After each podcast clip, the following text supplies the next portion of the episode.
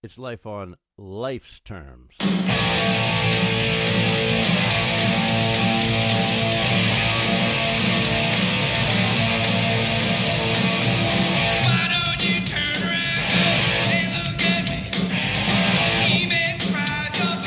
Chris Mandeville, uh, and we are here at a New Way Recovery Center on Quincy Ave in Quincy, Mass. Who is ever so gracious to let us use the space to bring you this podcast. Hey, terrific place. Yes, lots of resources, um, women's meetings, all kinds of stuff. If you're in the social area, uh, come check it out. Lots of painted rocks. What, Yes, what, what is yes. that? Uh, what are they called? Do they have a name for it? Um, I don't know. Caring rocks, I think they're called. Yeah, Yeah. caring rocks. Come on down. Grab yourself a caring rock. oh, here, let me kill a fan too. Boom. All right. Uh, tonight, yeah. That sound, Hi, Jeff. Sound a little better. Um, tonight we have Tom Riley, who is director and part owner of the Brook Retreat. He's going to share his experience, strength, and hope with us, and basically uh, tell us how he got to where he is. Cool. Yeah. Thanks for coming in, Tom. Yeah, thanks for having me. Um, all right, so first, um, first I'll start by thanking these guys in case I get wrapped up and we wind up nine o'clock. We got to get out of here. Yeah. Um, so I ran, I ran into No, these we're- guys we're at an shutting you event. Yeah, kicked me out at eight nineteen for the Patriots game. Um, again with the Patriots game, we were- we were at an event last two Sundays ago, uh, and I bumped into these guys. They had their table set up they were doing you know live stream from a recovery event. It was a recovery awards ceremony. Uh, it was a pretty big deal. A lot of uh, a lot of people from the from the field there. So Yes, it was it was, it was pretty cool. yeah um, but i can start um, you know from you know my my past. Um, i grew up on the south shore. I grew up in kingston. Um, i always tell people you know we we we weren't um, I don't know how to say this we we were a family that was you know blessed. Um, uh, when I talk to people, I always ask people, you know, if they went on vacations or not when they were a kid, because that usually is the threshold. Um, for me, we were a family that Yeah. you know we went on vacations. Um, you know, we were we we were pretty close. Um, Parents got along well. yeah, I mean, my parents are divorced, but you know, when I was a kid, they were together. Um, It's not, you know, it's an amicable thing. There's no, you know, deep hatred there or anything. It's not the reason. It's uh, always for- a good thing. yeah, it's not the reason Yeah. for for any of you know my situation. Um, I, I grew up in a nice town, went to a good school. I never really wanted for anything, um, but you know, at some point, I did start to use and abuse drugs and alcohol. Um, it's it's really hard to say, you know, what you know what it actually looked like in the beginning because I don't remember a whole lot of it. Um, I- You don't I- remember like what what was the first substance? so the fir- I mean, first substance I ever used was booze. I can remember stealing a Bud Light, uh, Bud Light out of my dad's fridge in the garage, cracking a beer and drinking it, Oh, remembering yeah. that it was you know tasted awful. I didn't really get any effect from it. Um, I can remember. You know, like my first love was was like weed. I smoked a lot of weed when I was a kid, Yeah. um, a- and for me, it was more you know looking back on it throughout the years. You know, doing some some research around it on myself. Um, I just liked it because it was a social thing. Um, I was like a pretty insecure kid growing up, and for me, you know, if I smoked weed, there'd be people around. You know, we'd go Yeah. to parties. Everyone was drinking. It's the same reason why I like to drink the way I like to drink was because you know, get a couple of beers in me. You know, smoke some weed, and and I would stop. You know. Uh, thinking about what you were thinking about what I was thinking you Right. know? I, And- and that's- I did That's beautiful. I did that a lot Think, Yeah, that's- I would that's stop thinking about you, what you were thinking about what I was thinking. Yeah, I did yeah, a lot that of sounds that. like what was that? If you- 13, 14? Yeah, that sounds yeah. like If about you had right, what right? people wanted, they would be around. exactly. And Yeah, you would have yeah. friends. And, I, mm-hmm. did the same thing. Like I started working at, I think, ten years old. Yeah. Someone someone had a post up the other day. At what point did you start getting an allowance? I said, I don't know. At ten years old, I started paying room and board because I worked. Yeah, allowance. Yeah, allowance. no, I was allowed to go work. let me let me give you a clue, right? My dad brought me school shopping to get sneakers. He wanted to buy me this pair. I said, I don't like that pair. I want those pair. He said, Oh yeah, we'll get you those pair. You're gonna work off the difference. I worked all weekend. Long. Yeah. Probably for like a three dollar difference. Yeah. Right. I mean, yeah. But Oh, you, man, you, you learn you you learn the value of a dollar. I did. You're you know? right. If I wanted, you know, it was tough, man. Mom's, you know, single mom. Hmm. She she had uh, bills to pay, and if I wanted new school clothes, I had to go to a place that was no longer exists. It's called Liss, and they sold all Levi's and corduroys, and I had to put on a layaway. Oh yeah. or or I went to school in the same clothes I went to the year before. Yeah. But that was not your story, Tom. No, that wasn't that. re- That really wasn't mine. Um, you know, when I was a kid, I'd lie to you if that was your story, and I'd try to tell you that that was my story. Um, because you know, People that was- yeah, um, more of like a you know a chameleon. Um, Yep. I, Yeah. I ran Fit in, in I anywhere. ran in in circles with a lot of people that probably had no idea who I really was. Um, and I don't really think I knew who I really was. I don't actually think it was until I got sober that I really started to think about, you know, what my genuine interests were. Um, Well, I think that at at that point in life, we're talking about like junior high, right? yeah, yeah, at that point in life, 14. you, it's when everybody's kind of choosing Yeah. who they're going to be. So Yeah. Yeah. And, and I think it, it, in my head, I was, you know, a little afraid of, you know, making the wrong choice. I was Right, afraid of going too far in one direction or the other. I tried to be friends with everybody.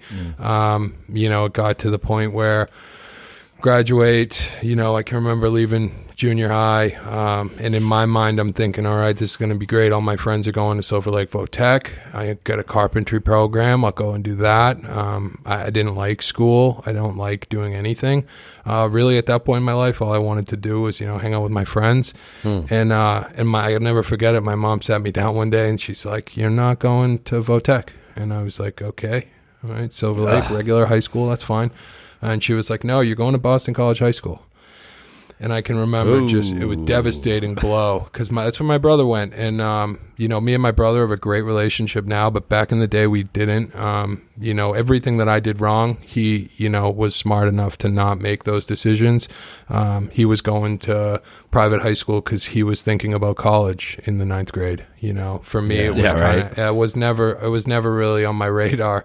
Um, so what I did was I went and uh, and I hated it and I kicked and screamed. I, I remember my senior year. I think I went to like 38 classes, um, like 38 days of class, and uh, And there's what 180 in the school year. yeah, something like that. I mean, our year was short senior year, but I can remember, you know, they were. I was I was about to get expelled in between the last day of school. So once school was over, and in between then and graduation, they tried to expel me. so it seemed Um, like you you probably had some like rebellious. Oh yeah, for sure. I just didn't. Oh, I, what I would do is I would, you know, get up every morning. I get in my car. I drive to school. Drop the kids off that I drove to school.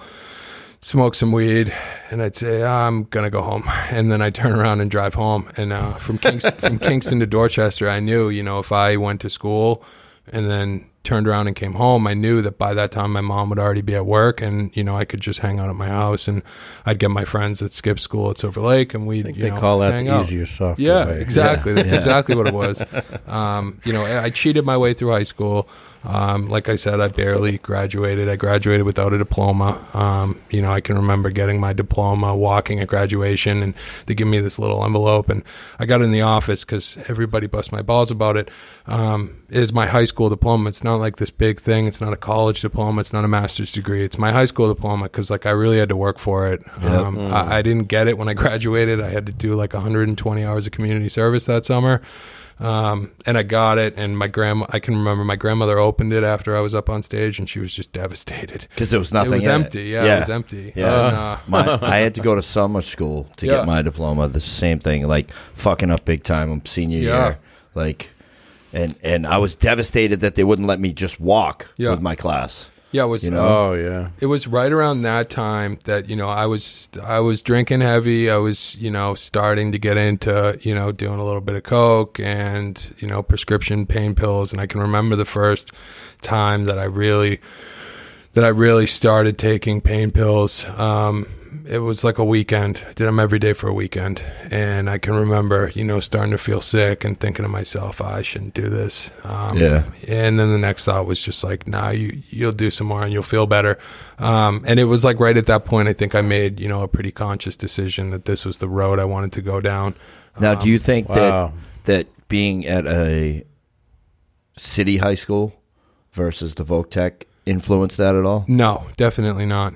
No, I was going down this road regardless of Yeah. where I went. It was a big reason why I went to BC High, but it wasn't. It had nothing to do with where I was going. Right. Um, I, I tell the I tell the story all the time that you know, for me, I believe that my disease is centered around selfishness. Um, and I can remember my first job. I worked at this bike shop and I can remember my boss gave me this bike frame and I was probably like 13, 14 years old. This is my first job not working for my dad's restaurant. And, uh, I can remember going to work every day and I'm getting paid to be there. And it was like a really good job. I saw a lot of my friends come in, drop their bikes off. I'm working on them, like using wrenches all day. I love that kind of stuff. Yeah. And, uh, he gave me this bike frame and said, you know, you can build it. And it was, I'll never, it's a GT Mach 3. And it was, you know, it's a nice bike. I think it was his son's bike. Old school. Yeah, it's an old school bike, and uh, and I can remember going in the basement and stealing parts for it and building the bike. And uh, I can remember, you know, thinking to myself, I could buy this, and then the next thought was just, yeah, or you could just take it and get paid too. And uh, you know, I look back at like my my years of using and and you know going through the work and really taking steps, and I can, you know, I can really equate that to like my drug addict tendencies a lot. Uh, trying to take those shortcuts and still get the same, you know, thing that that that, that not taking the shortcut would give you. It's kind of like you know my whole high school career, my whole you know stint in colleges. It brings up it brings up a, a question in my mind that I think about when I think of these stories and I hear these I hear these type of things where you were you were not you were there was some really important decisions and you were not to be consulted about them. You were going to go to BC High and you were going to do what you were told. Um, even though all these decisions they they uh they're about you yeah, for and sure. your future and what you think. And so then, like, what does it tell you about yourself? Your Uh, parents don't trust you. Yeah, you. oh, absolutely, and, and rightfully so. I mean, I was making awful decisions. everything that, everything that you know, that, that those decisions that got made, um, uh, they were in my best interest. Right. Um, it goes back to like you know, it goes back to like what my grandmother used to tell me when I was a kid. You know, I spent a lot of time around my grandmother. Um, she used to tell me, you know, don't lie, don't cheat, don't steal. She was a woman of faith. She spent a lot of time going to church and doing stuff like that. She used to teach. Um, and, and, you know, I look at those morals and those principles now, and that's what I live by. You Right. know, and so it- so simple. and, yeah. You know. Yeah, it took me a long, Right. hard road to realize um, that that was what I was going to have to do in order to be happy. But And also to respect yourself. yeah, yeah, to be able to look at myself in the mirror and not be ashamed. You know, I, I spent a lot of time with sleepless nights, um, you know, sober, trying to get sober. Um, and I can remember, you know, just thinking about all the awful things that I'd ever done, all the stuff I had ever stolen, you know, all the people that I ever let down or lied to. And, you know, for me, the only way out of that was, you know, to, to literally fall into a situation where someone had a way out and they walked me through it and I got to go and, and stop making those mistakes and also right the ones that I did make and I was able to, you know, get a good night's sleep. That was the only thing that was really promised of me when like to me when I started to take steps. They said, you know, you'll read your four step and you'll probably get a really good night's sleep. And and I slept like a baby, you know, I can remember Yeah, because Yeah. that that loneliness of the alcoholic, that you know, you go to lay down, and that's when everything hits you. Yeah, it's the You know, insidious all four Yeah, horsemen. Yeah. where, I you know, kinda- all the all the shitbag stuff that you've done. You're Nights like, like, that. yeah. Yeah. oh, Yeah, Yeah. I mean, so like to to to move on from there, I was you know graduating high school, got into college, um, barely. I think I graduated with like a 1.8 GPA, but because it, I was coming from BC High, that you know was really like a 2.8. That's what my guidance counselor was telling me. Um, a one point eight. That's yeah, pretty bad. Yeah, it's pretty low. Um, a- and what happened was I got into school and uh, I ended up going to Johnson. And, uh, first, I went to Wentworth in Boston. Oh, Um, yep. I went to Wentworth. I signed up for business management and um, construction management. Figured, you know, why not? Again, I had some friends that were doing the same thing, and I was like, this will be easy if I can just cheat off these guys. Yeah. Um, and, and I just partied. Um, I went in and, you know, I had some friends at Northeastern and I had some friends at Wentworth and, you know, the whole thing was just, uh, not going to class, just getting messed up all the time. I was stints of, you know, doing percs, getting high, doing a lot of coke, a lot of drinking. Um, and what happened was I ended up getting kicked out of school. Um, I, you know, they were about to expel me from school. I didn't go to class for an entire semester. And I can remember I picked up the phone and uh, I, I made a call and I was like, Mom, you know, this is what's about to happen. I don't know what to do. And uh, she was like, Well, you got to, we could transfer. You know, you could go to another school. And I was like, Yeah, that's that's a good idea. You know, and I didn't tell her the truth. I just said, you know, this isn't working out. But in reality, I was about to get kicked out, and uh, and I ended up transferring. You know, that following following week, I think I was already enrolled in a different school, uh, which was like a whole new shot for me. Um, I, I went down to Johnson and Wales. I did well. Um, Where is that? That's in Rhode Rhode, Island. Island. Yeah, yeah, Um, I thought so. and, and it was doing what I wanted to do. You know, I, I've always been in the restaurant industry. I've always, you know, I I worked in 14 restaurants. Um, you know, oh, so there you were studying to be a chef? Yeah, yeah, I was. Um, no alcoholics in that. Yeah, I, I went to I went to I went to Southeastern. yeah, I took commercial foods, yeah, and the seniors that had graduated before us, some of them went to Johnson and Wales, and they were like, "Listen, they're teaching us how to make Reubens. Don't waste your money." like our fir- like we learned how to make a Reuben freshman year. yeah. like Had a class. I had an entire class on how to cut an onion. yeah, I thought I knew it all. Yeah. Um, oh, I I've worked in restaurants for a very long time. Yeah, And- it was e- it was easy for me. That Yeah. type of work was really easy for me, and I Oh, think that's why I gravitated towards it. there was always alcohol. There was always Yeah. drugs. Like you could drink while you were working, or Yep. at the end of a shift. Like trying trying to not drink and drug being in the restaurant business No, it's is next to impossible. very difficult. It really is very difficult. Yeah, it's it's tough. Yeah. Um, and you know, I went down there, and what happened was I ended up getting a DUI, got in a serious car accident, got a DUI, uh, got expelled from school. It's one of the worst nights of my life. Mm. Um, Wow. Yeah, and that was the second, you know, second serious thing that happened from my using. The first one was obviously getting kicked out of one school. Second one, getting So- kicked out of the second school. Were you doing pain meds this whole time? I was, yeah, on and Wow. off with Perc 30s. Um, Oh, yeah. They were kind of around the South Shore a lot. Uh, a lot of my friends were heavy into them. I hadn't made the jump into heroin yet, Mm. um, but I was I was pretty close, right around.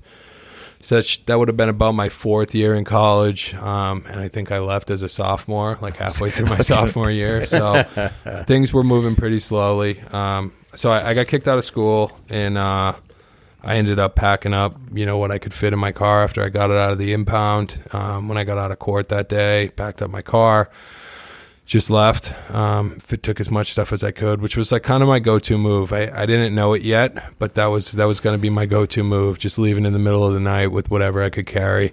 Um, I ended up moving back to, to Pembroke. I lived on a on a friend's couch for about three months before I told anybody, you know, that that really cared about me what had happened.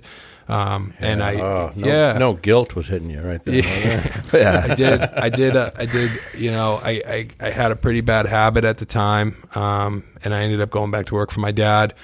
Got an apartment in Plymouth. Um, things got pretty out of control down there. Uh, I was, you know, I was doing a little bit of this and a little bit of that, and That was where I started doing Yeah. dope, was in Plymouth. yeah, and I ended up, you know, I ended up messing up my job opportunity. Um, I ended up, you know, this is a, a whole bunch of things happened in downtown Plymouth that weren't, you know, exactly what I wanted. Um, I didn't have my license at the time, so I sold my car. Um, and no license. Lived right in downtown, right above the bar I worked at. Um, What bar? uh, it's called On the Rocks when I worked there. It's uh, so it's the old Simons. Uh, Oh. yeah. so yeah, so we, I did that. Um, you know, my I ended up coming. That's an to- alcoholic move. Yeah. Living above your job. Yeah, yeah, for sure.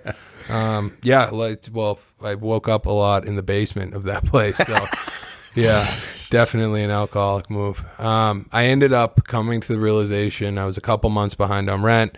Everything was about to come crashing down again, and, and I, you know, I packed up and moved. I secured a job up in uh, Portland, and I can remember making the trip up to Portland with uh, with my buddy and, and my dope dealer, um, driving me up to Portland, um, dropped me off with a screaming habit. Um, I ended up getting an apartment pretty quickly. Um, started working at a new job. I wasn't getting high. I, Dope I, sick? I, yeah, I was dope sick. I remember I, I had these guys drop me off at my mom's house. That's weird. yeah, at this point, my mom had, had moved out of state to just kind of get away. So she, she moved up to Maine, and uh, I got dropped off at her front door, and I was, you know, kicking dope at her house. And um, Good time. yeah, I left with like seven Suboxone, uh, enough to enough to you know wean myself off. And then uh, by the time I got there, I traded all my Suboxone to my dope dealer. I think I had like half a Suboxone left, and I, I had a worse habit than when I left.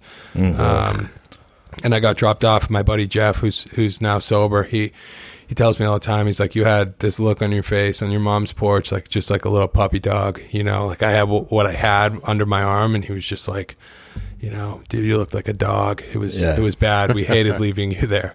And uh, I ended up getting a place, and I, I was, you know, off dope for a little while, probably about a month and a half. Um, my life was miserable. Spent a lot of time at the bar, at the restaurant I was working at. Uh, I spent a lot of time drinking in my room, and I bumped into someone that was, you know, was high one day, and I said, you know, what, what do you, what do you on? And uh, and she said, uh, uh, crack, and I said, okay, let's do it. Uh, I spent like the next, you know, three, four months smoking crack, um, pretty, re- pretty regularly.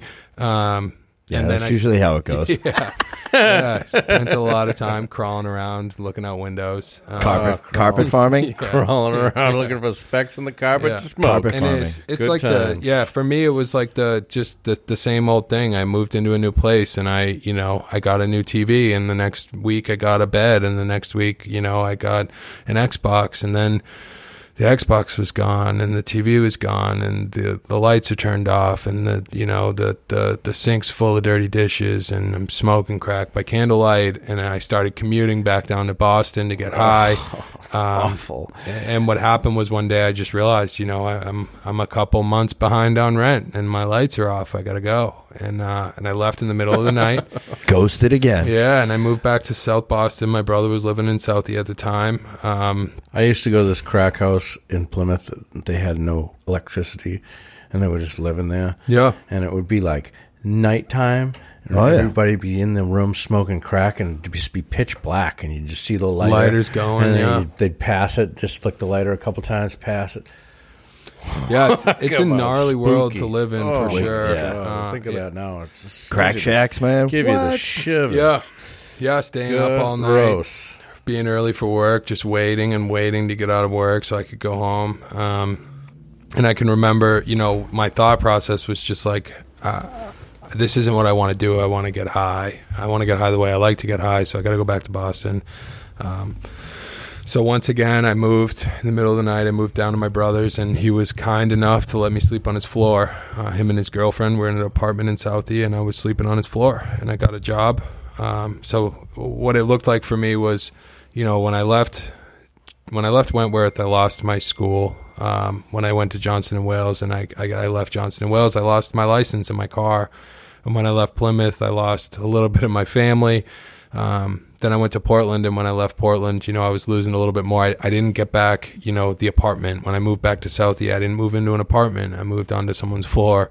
Um, and I, and what happened was, you know, I started started selling dope again, and uh, and my brother's girlfriend, you know, went rifled through my backpack one day. I had this backpack, and it was like, you know, it was like a part of me. I wouldn't I wouldn't go anywhere without my backpack. It had all my stuff in it, and uh, Your world was yeah, consolidated yeah, down to a backpack. To a backpack, exactly. And really, all it was was like a, a hundred pack of syringes and probably like fifty bags of dope, and you know some crack. And I remember I got back, I woke up and no one was home, so I jumped in the shower. And I can remember halfway through the shower, I heard footsteps, and I said, "Oh man, where's my backpack?" Jumped out of the shower, opened the door, my backpack's right there. I'm like, "Oh, phew." You know, no one, no one, no one went through my bag. And uh, so I went on my day. I went to work. I got a text message later on while I'm at work, and I was working at this bo- this uh, restaurant in South Boston, down on like P Street, and um, I get this text message, and it's "Are you getting high again?" And it's my from my brother, and I'm like, "No, why?" And uh, and he just sends me the next image. It's just a picture, and it's my backpack, um, and it's open and all my stuff. And he's like, "Yeah, we're we're leaving." And I was like, "What are you talking about?" And he's like, "We're gonna leave. You can have the apartment. Just start paying rent." You know, um, his girlfriend at the time didn't feel comfortable living with me there, so they moved out, and I, I took over. And I never Wow. made yeah, I never made one rent payment. Uh, my brother didn't talk to me for a little while after that. Um, I never paid rent. I ended up, you know, can remember going to get, you know, my paycheck one day. Um, and I, so I'm walking at this point because I walked everywhere. And I was walking from, you know, Andrew Station. I lived right on Preble Street next to Andrew Station. And I'm walking down to P Street. So I can remember walking down Carson Beach and seeing, you know, the benches and all the stuff down there. And like little did I know I'd be living on one of those benches soon. And uh, I can remember getting down there. I got my paycheck coming back through, you know, the rotary, and I see this this still there. It's a big blue sign at the liquor store. It says checks cashed here. Oh yeah. And I was thinking to myself, got to cash this check. You know, I can't give my paycheck to my landlord, you know. And uh, next thing I know, I'm cashing my paycheck through the little glass window. And I'm getting on the train at Andrew Station, and I'm getting off at the, the orange line and getting off at the blue line. And I'm at Maverick Station in Chelsea. And I'm thinking to myself, you know, this is a big mistake, man. Don't get high. What are you doing in Chelsea? I walked right past my house. I got on the train. I wasn't even, I didn't have a habit at the time. Um, I think I was like six days sober, just trying to, you know, go paycheck to paycheck without, you know, spending Yeah, all the my mental money. obsession. Yeah, it. I got hit with the obsession, and uh, and that's how I know. Like for me, the obsession's very real because I can remember going to switch trains, saying, you know, get back on, going the other way. It's free. You don't even. It's not even going to cost you anything. You just Yeah. got to go back up and come back Yep. down. You'll be fine.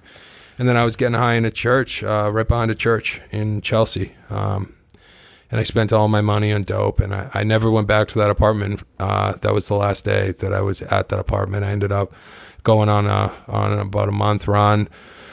Um, I, I overdosed a couple times. Um, I was at the Braintree, you know, Motel Six when it was there. We had the room all the way at the Oh, very yeah. end around the corner. Um, I can remember, you know, had this thought cross my mind that was like, you don't want to, you don't want to be alive anymore. Um, and I just loaded up a rig and I, you know, did twice as much as I wanted to do. And, and I woke up in Quincy Medical Center and, uh, Wow. uh, yeah. And, and my shirt was cut and I was soaking wet and I knew what happened. And, the EMT's like, you know, you were out for 15 minutes, and I was just, it's like, I'm sorry, man. You know, you wasted your time again. Um, you know, this this isn't what I wanted to happen, and uh, they told me they needed to keep me and observe me for four hours because I have been Oh, yeah, unconscious for so long. Yeah. And I remember Yeah. looking at the doctor, being like, "Yes, that's why you're a doctor." And then, you know, she left, and I grabbed my stuff and crept out the back door in the Johnny. Um, Oh man, yeah, yeah. And uh, then my friends were out front. kept at the back with yeah. nothing covering Yeah, your back. Exactly. Yeah. Remember right out front, they were outside smoking cigarettes. Um, so one of my friends, he's actually he he's died since then. Um, and he was there, and, and and these other two that we were with. And my first question was just, you know, where's my dope? You know, where are we going? Do you think we can go back to that motel? Um, and we couldn't, and we ran around for a little bit longer. And Dude, then- that place was so fucking hot. oh yeah, it like was anyone that did anything there, awful. like it's Oh, shut it's- down now. Yeah. Like yeah, it's no longer existent, but it was terrible. Um, really bad memories of that place. Yeah. um, and Huh. and I can remember, you know, going a little bit longer. Um, I was getting high. That wasn't the last time I got high. I kept getting high. Um, I was living, you know, at Carson Beach on the bench, sleeping outside, you know, walking down Mass Ave, going over to the projects off Mass Ave. Must have been Um, warm out. yeah, it was the summertime. I I got sober in August, so it was the couple months leading up to that. Um, it was springtime around then, um, and what happened was I ended up, you know, I ended up making my way to this homeless shelter, and uh, I stayed there for a while, a couple weeks. That's what I was Um, going to ask because you'd be in a shelter if it was cold. Yeah, yeah, yeah. You went to a shelter anyway. Yeah, I was at I was at a shelter because I because I, I needed to eat. Um, I ran out of I ran out of hustle. there. yeah, Um, yeah. So that's the only time I ever did anything. Yeah, when I ran out of hustle. Yeah, that, Can you that imagine was how- it. Now you're intelligent, able-bodied, young person, and here you are. You have to be in a homeless shelter. Yeah, I see it. I see it every morning, dude. yeah. I was 22, um, 20, Every day, 21, 22, and I can remember, you know, waking up in a homeless shelter, asking myself if this is what the rest of my life is going to look like. Um, If that's not a testament to the that it's something that's beyond just willpower, is needed to fix it. Yeah. Right. You know what I mean? Yeah. I ended up getting high. Um, I ended up getting high. I, I, I left the homeless shelter one day when I got high.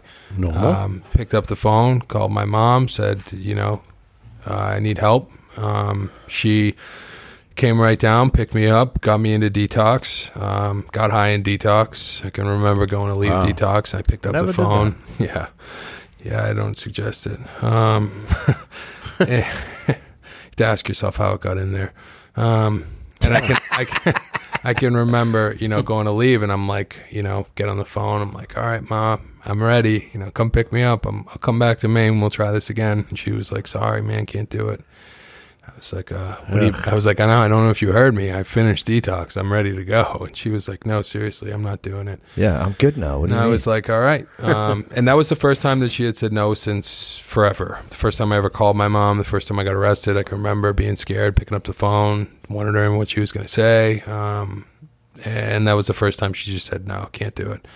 Um, so I ended up, you know, they said, all right, we, we got you a bed. We're going to place you. And now, do you "Oh, think that was hard to, for her? I bet it was impossible. I bet it was the, probably the hardest bet thing she's you- ever done. I bet Right. she. Yeah. I bet she. She probably had quite a moment after it she was got off the it was with you. hands down the the most important thing that's probably ever happened to me. Um, Mm. because I, I, remember would have kept going. Moment Yeah. myself. Yeah, I would have kept going. I would have gone Yeah. to her house and I would have been comfortable eating her food and I would have gotten high again. Right. Um, and I ended up going. They put me on this bus. They're like, "We got you a bed." I'm like, "Oh, perfect. I love beds." Um, they put me on this this Yeah. truck and we pull. We're coming down, you know, Melnea Cass. Uh, get to the end. We pull Boulevard in, in yeah, Boston. Yeah, come, come get down to the end. I'm like, oh, this is familiar. We pull into this place and the doors open. I'm like, is this where I'm going? They're like, no, man, this isn't where you're going. They were going to the Hope House or something that was down there. Um, a New Hope or I don't, I don't know which one was down at the end of Melnea Cass. And then we had it in, into Boston and I'm getting over towards South Station. I'm going, oh, this is really familiar. And they pull up in front of the Boston Rescue Mission where I was living, uh, downtown crossing prior to detox. And they said, all right, man, this is your stop. And I was like, oh shit Oh yeah. um, this is it, huh? And they were like, yeah. And uh, so I made it full circle. I went from you know homeless shelter, getting high, to detox, to back to a homeless shelter. Things hadn't changed. Now, were you Right. in a holding or were you in the shelter? I was in the holding upstairs. Yeah. Um, and but what Been there. happened? Is Yeah. that over by St. Francis House? yes. Yeah. Yeah. It's uh, it's it's it's right outside downtown crossing, Mm. um, closer to Chinatown entrance. Yeah. Now, is is Kingston House still there? That's the one I was Yeah, in. that's where I was. Oh, you were I- in Kingston House. That's where I was. Oh, Yeah. I was in the holding at Kingston Yeah. House. It was a wet shelter. Yes. I was in the middle of winter, and they were coming out of there with with somebody every night in an ambulance. Yeah. Yeah. It was awful. And yeah. it all the smelled like feet. Yeah, the whole place. yeah, Yeah, fair to whole. Yeah. place. Whole place smelled like feet. You worked Yeah. all day. Um, you know, they told you when you could smoke cigarettes. I was there in 1996. The food got you sick. I can remember eating an egg salad sandwich one time, peeling back the label. It's like a Tedeschi's egg salad sandwich. Peeling back the label, there like four expiration dates on it. Oh, man. Eggs. Yeah, Oh, it's like Yeah. gas station sushi. Yeah, I was We had- getting sick. I, I, I, lost remember we had when I was there. We had uh, venison from like Capitol one the, Grill. One of the color, culinary schools Yeah. donated this venison, and they, uh, the guy came and cooked it and Yeah. everything. Yeah, they used to like, drop wow. off all the all the scraps from Capital Grille, so they'd come with you know. And I we used to work in restaurants, so I was in the kitchen all day cooking Yeah. for all these people, and uh, Yep. and I can remember you know that this big box would come in off the back of this truck, and it was you know all the fatty scraps, and you'd have to cut around the fat to get all the pieces that they missed, and then you'd turn that into you know steak tips, and uh, Yeah. and I got I got sick a lot, and um and I had this abscess on my stomach and from sleeping outside. And Wow. yeah, my mom showed up one day and she looked Was that at a cut or was that a needle? It was a cut, and uh, and Oh. it ended up getting in, it was pretty badly infected. Infected. Um, and I ended up going. My mom he used to see my brother all the time, uh, and you know he would be working. He works on State Street, and uh, and I can remember asking him for for money, and I needed my pay my last paycheck. I think I got a paycheck. You go get it for me, you know. And I'm just planning on getting high, and um, and well, the feeling of sorry for yourself must be overwhelming. you yeah, know? well, I think what did it was that you know my my low and my high at that point were were the same. They were equal. Um, oh, back when I would mess up prior, if I messed up, I'd leave in the middle of the night, but I would go and I'd restart somewhere else, and I'd have everything like before. I'd get the apartment and I'd get the job and I'd get the girl and I'd get the car and and then every time I would lose one of those things and by the end of it I, I had nothing. It was like my highs and my lows were the exact same Yeah. and and it, there was no I, I had no drive left.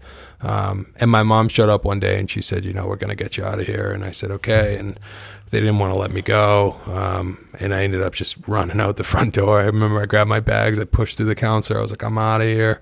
Uh, jumped in my mom's car and she brought me to this program. Um, and I went up to this program and it was a 12 step program and, uh, and it was super nice. Um, I, it was like the equivalent from going, you know, from like the Kingston House to the Ritz. I Yeah. was up in this place and they were cooking for me. From you. a park bench to yeah, Park the first Street. day was like steak fajitas. I was like, this is fantastic. I can do this recovery thing.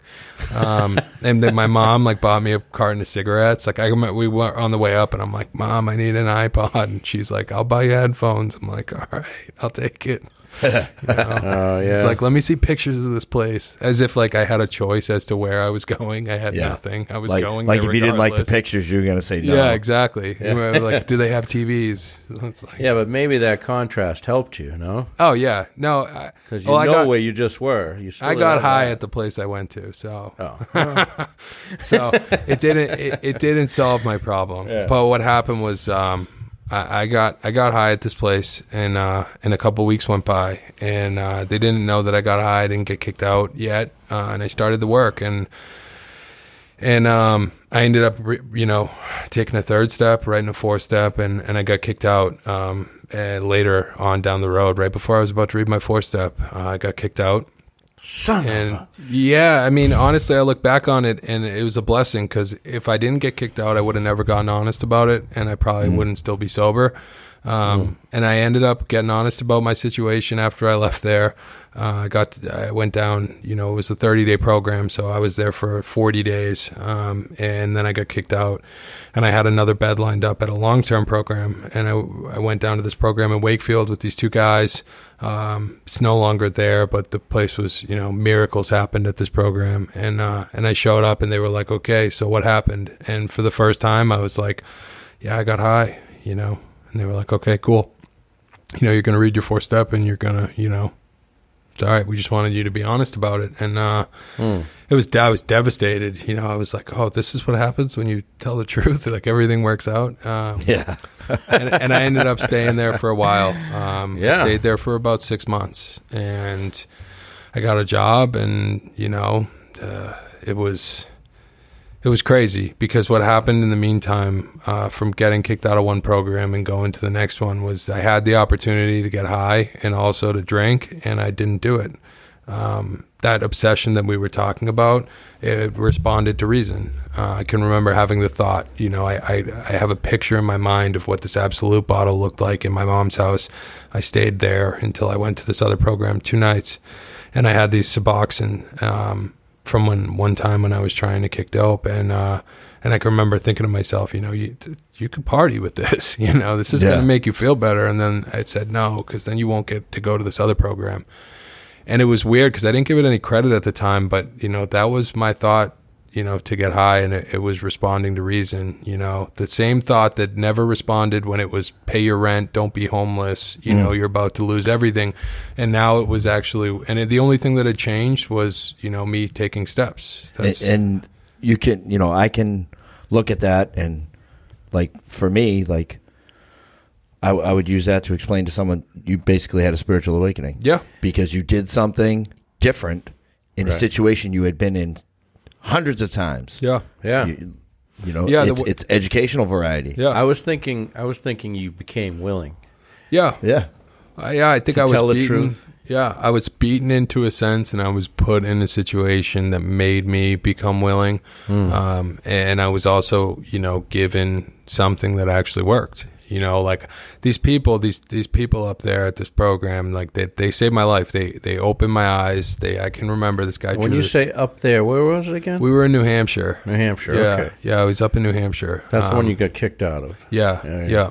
yeah. it's a gr- it's honestly and probably one of the best programs. It's like sacred ground up there to me, even though I got kicked out. i think i'm pretty Um, pretty sure i know what yeah, you're yeah, talking yeah. about Most people do. Most people do. Um, and, and and what happened was, um, you know, I, I I ended up, you know, I ended up grabbing onto this thing. They they drew the mind body diagram on the board, and essentially what it explained was that you know I have an allergy to drugs and alcohol, and then every time I start, I'm not going to be able to stop, and you know that I also suffer from the obsession, which is a thought that doesn't respond to reason.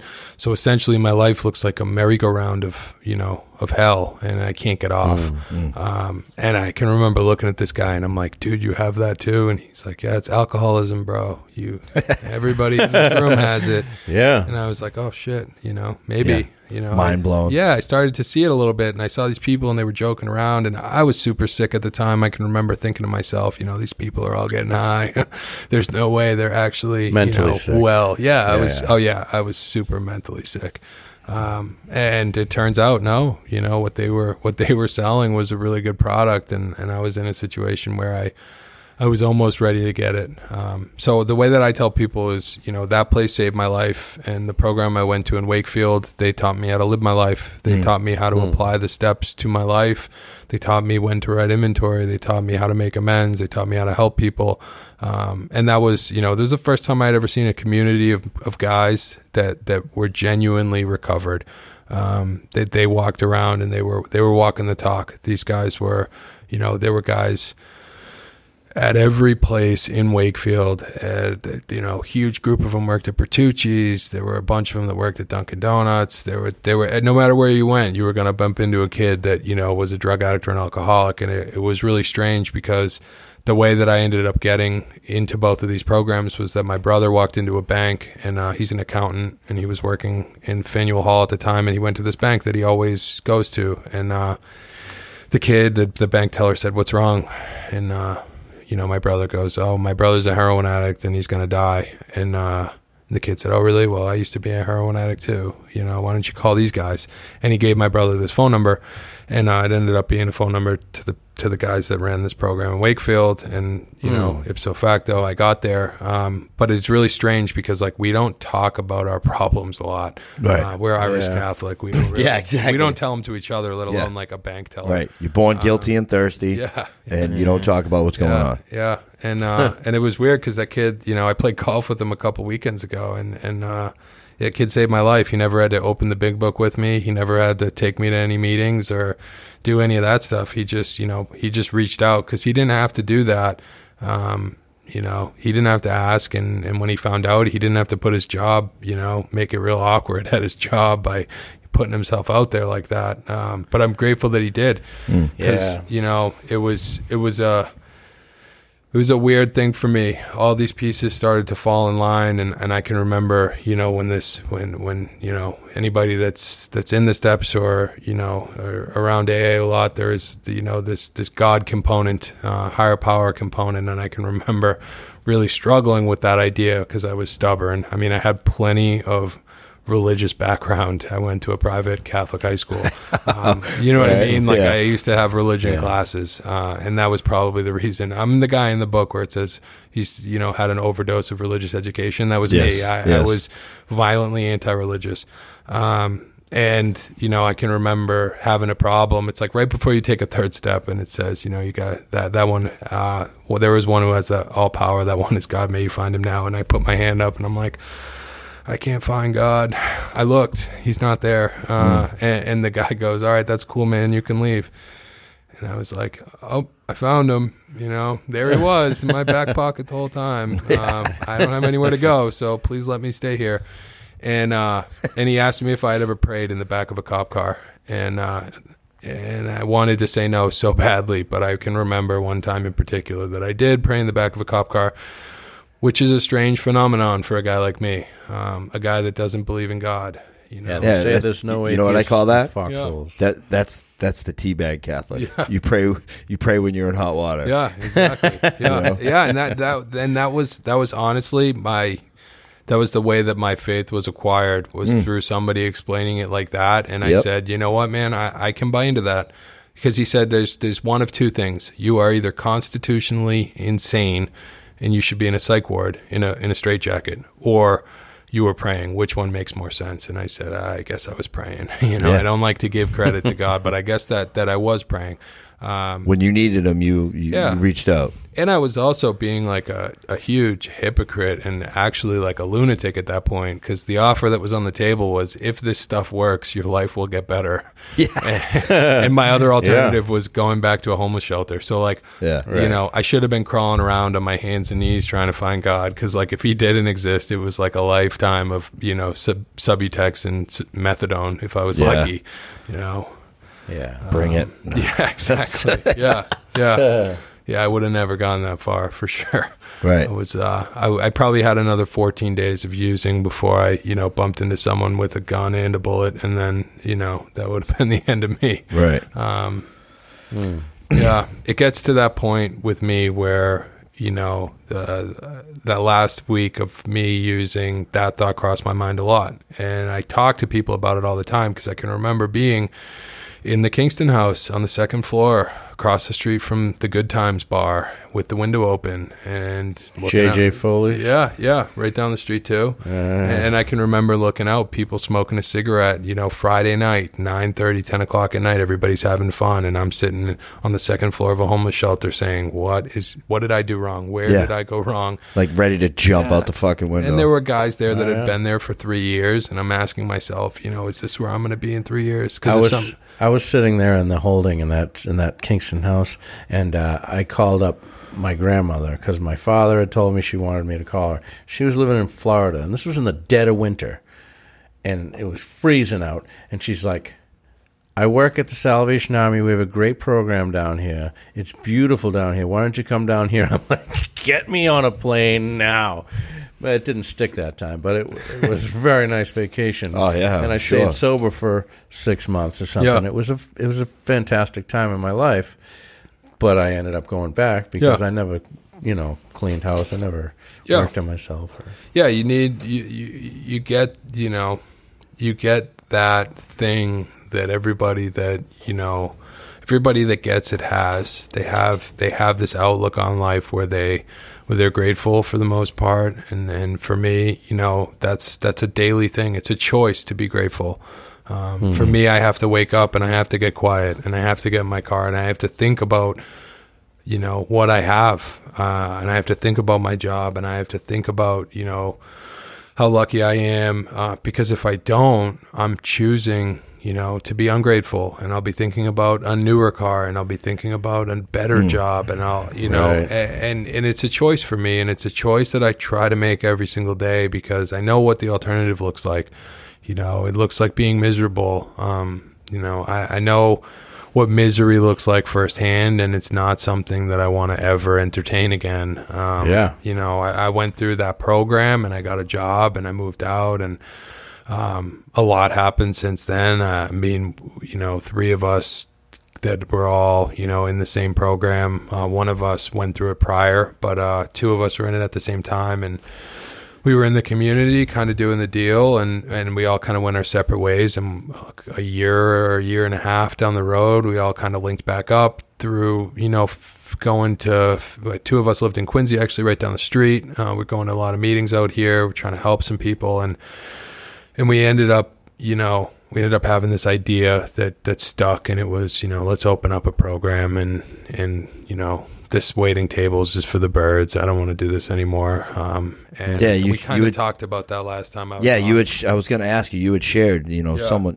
someone you know's father. Yeah, yeah, yeah. My buddy Chris's dad called me, and uh, and he was a mess, and his son was a mess, and you know we ended up going down there, and uh, I ended up leaving with him. Um, I went down there to talk with him and tell him, you know, I'm thinking about opening up this program in a little bit. You just got to hang on, hang tight. I'll pay for you to go through it once it's open, and uh, and. It, it was such a volatile relationship with where his family was at um, that that you know we, we put him in the back of the car and and uh, we took him to my apartment and, and that's where he got sober. He got sober on my couch, um, you know, and I Mm. and I gave him you know cigarettes and it wasn't anywhere that we could you know I can remember I just started dating my girlfriend, uh, my wife now. I, she was my girlfriend back then, and we had just started dating and you know going out to dinner and I'm like, all right, Chris, let's go. You know, I'm not leaving you in my apartment. Yeah. You're coming. You're coming with us, man. Yeah. Um, wow. yeah, And and she was, was- okay with us. Yeah, she was fine. I mean, this is the same girl, you know, that I looked at her and I said, you know, all right, I'm two years sober. Um, you didn't know me when I was getting high.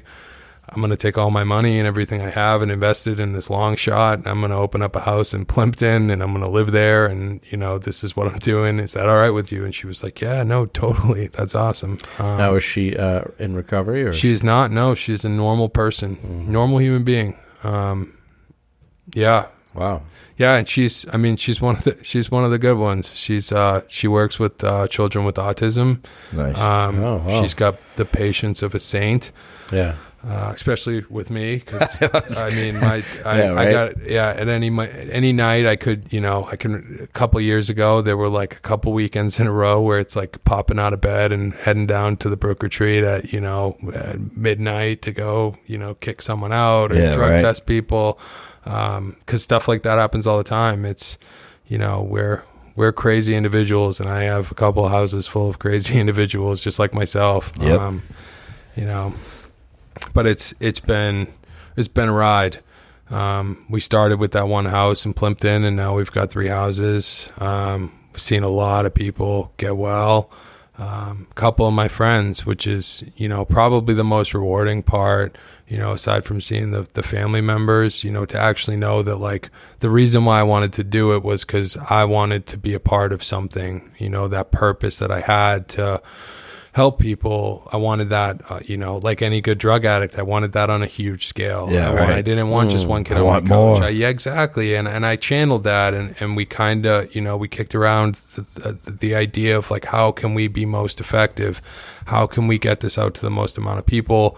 Um, I knew a lot of people that were suffering, and I didn't get to them all. You know, there were there were a lot of kids down there since opening that have passed away. I've got you know most people that are that are in this field have stacks of prayer cards yeah. and uh and not everybody makes it and it's and it's sad but the guys that that I know that that shouldn't have made it but that did you know those guys are they're the reason why why we do it it's you know it's the Yeah. reason it's the reason why I get up in the morning I get up and I head to work and my job consists of you know taking some people through the 12 steps which I love and hanging out with my friends. And you know I have hands down the best job in the world. Um it's it's a blessing because it was like six years ago that I was probably six years and a couple months ago that I was like living at downtown crossing with a cardboard sign. So like Yeah. to to to come here and to have like a pretty normal life. You know, we were talking about that earlier. You know what what what normalcy looks like, and for me, it's like you know get out of work on Friday and head home and hopefully sit on the couch and maybe watch a movie, maybe install like a picket fence or something, and you know, and, and be excited about it, which is crazy because I thought that this stuff was going to be boring. You know, I thought that my life in sobriety was going to be what I had expected, which was a whole lot of you know meetings, three meetings a day, and going and do all this right. crazy stuff. oh and, yeah. and, you know, White what- knuckling it. yeah, it's- yeah. I mean, it might help for a little while, but Yeah, and it, it and it, it's honestly, it just doesn't work for me. You know, whatever works, whatever works for people. that's Yeah. right. I, I'm biased. You know, everybody that, that that has something that works is biased. It's like a Ford guy telling you that you know you should buy a Chevy. It's never going to happen, man. He's a Ford guy. I'm a 12 Right. step guy. That's Yeah. this is what I do. And that's Yeah. that's awesome to to just you know be somewhere that you know you're not going to get anything in life. Yeah. And then like you know what? This isn't what I want to do. Yeah. I want I want to help people. Yeah, and things I were wanna- by no, things were by no means bad. You know, it, right around that time, I think I had the most I had ever had in life. You know, I had an apartment, I had a girlfriend, I had a job. Um, I think I had two cars and a motorcycle, um, which for Wow. me is like, you know, that's the dream. The dream Yeah, is to right. have that. You know, and now, do you spend do you spend a lot of time in front of a computer screen doing filling out forms and doing paperwork and stuff like that? currently? Yeah. No, No. no, I uh, I do not. You Have hire hired, someone hired to a do that. secretary? Um, we have some people that do that kind of stuff, but I mean, honestly, it's not. It, it's really there's not a whole lot of paperwork that goes through. You know, we don't. Um, being a non-medical facility, um, myself, I don't. I, I got. I, I'm just a. My my accreditation is that uh, a college dropout that used to sleep on a park bench and no longer does. You know, Right. Um, yeah, but got a you know how to get sober. yeah, yeah, exactly. So- yeah, That's the important thing. Yes. That's more important than being able to check off a list for the Department of Mental Health or some insurance company, you know, whatever. Yeah. You know how to get people sober. That's the goal. That's the real goal. Absolutely. And if you compare that with anything, you know, like I, I there's a lot of discussions, a lot of people fight on on, you know, on what the right way to get people well is and I don't think that there's an answer. I think that Right. There's a you know, wrench for ex- every nut. Exactly. And I had to try everything else. I had to actively seek Suboxone. I had to, you know, actively try to stay sober by just smoking weed. I had to do all those things and crash because I'm stubborn. You Yeah. know, I wasn't going to listen. If someone dropped me off at that program in New Hampshire when I was 17 instead of, you know, just sending me to detox, I probably wouldn't have gone well. And it might have screwed up my recovery down the road. Right. Everything happened the way it was Yeah. Supposed to to bring you where you are. Exactly. You Yeah. know? And that's what I believe in. I mean, I- it's just a faith thing. You know, Yeah. I I have faith that this is the way it's supposed to be and that, you know, I can exercise my will along, you know, the, the, the will of my higher the- power the as much proper as I want. yeah. And I'm not going to get very far if those two don't line up. Exactly. You know, yeah. You know. it's, yeah, it's, It's a uh, beautiful life. yeah, it's a mir- yeah, it's a miracle. It's a So so the Brook Retreat's been up and running for Uh, just over four years. Yep. Yeah, Nice. we've been around for over four years. Um, we've got three houses. We're actually about to open up uh, a day program um, where we're working on it right Outpatient? now. Yeah, it'll be so Cool. it'll be it'll be a day program um, licensed by the state, and what it'll look like is um, you know be it'll be Brook Recovery Centers, um, and what's going to happen is there'll be group therapy, uh, it'll be an IOP, OP, um, and essentially what it's going to be is you know a day program where um, you know people can go and and um, you know if they're in sober living um, they can go to this program and hopefully you know it will it will give some more structure to what's going on. Um, programs uh, that lack structure just aren't very successful in my eyes yeah. um, Right. like this you know. this place, you know, there's resources. People can use computers. yeah Um, you know what I mean? Like, because h- how do you, you know, apply for a job and, and do all that stuff if if you don't have the resources Yeah. to, to Absolutely, and, know? and and it also needs to be structured in a way. Yeah. you know, there's different levels of care for different people. I couldn't have detoxed properly at a sober house. You know, Right. that that's not. It's not Yeah. just a one stop shop. Nope. And and if you can have different tiers to someone's recovery, you can eventually funnel someone into you know the right thinking because that's what I needed. I needed someone to tell me, "Hey, Tom, everything's not going to be okay." You know, I had my whole life. Everybody told me, "Don't worry, everything's going to be all right." And I finally got to a place where people said, "Do you actually believe that?" I yeah, said, right. "No, I think I'm going to die if I don't get this." And they said, "That's right. That's what's going to happen if you don't make some changes." And I'm like, "Okay, I'm ready." I you think know? I'm going to slog through life for another 10 years and, and be absolutely miserable and then die in, a, in an alley alone.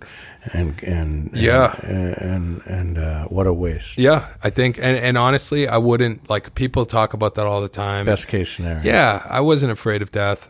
You know, I tried to kill myself That sounds so easy Yeah. to Yeah. an addict. That's what I wanted. Yeah. I, I wanted that because it was easier. And, Oh, yeah. and I like the easy way out.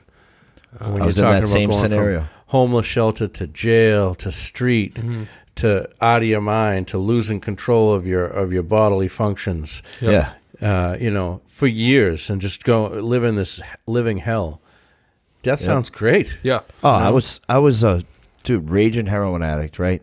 And the, the ego that I had, there was you know I'm on Main Street in Brockton. I'm sitting on a stone wall, and I'm making fun of people going into a homeless shelter.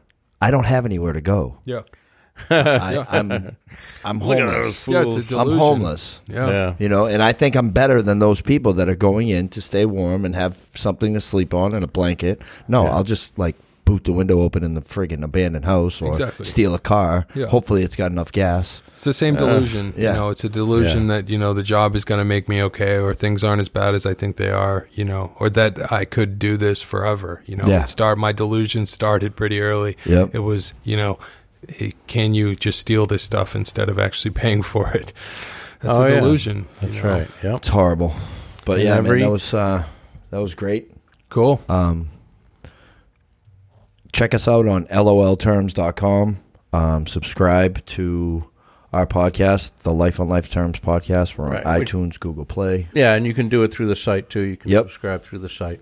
Yes, um, definitely check out our uh, website. Uh, Bobby Wall's been doing a lot of work on it. Yep. And it looks Excellent great. job.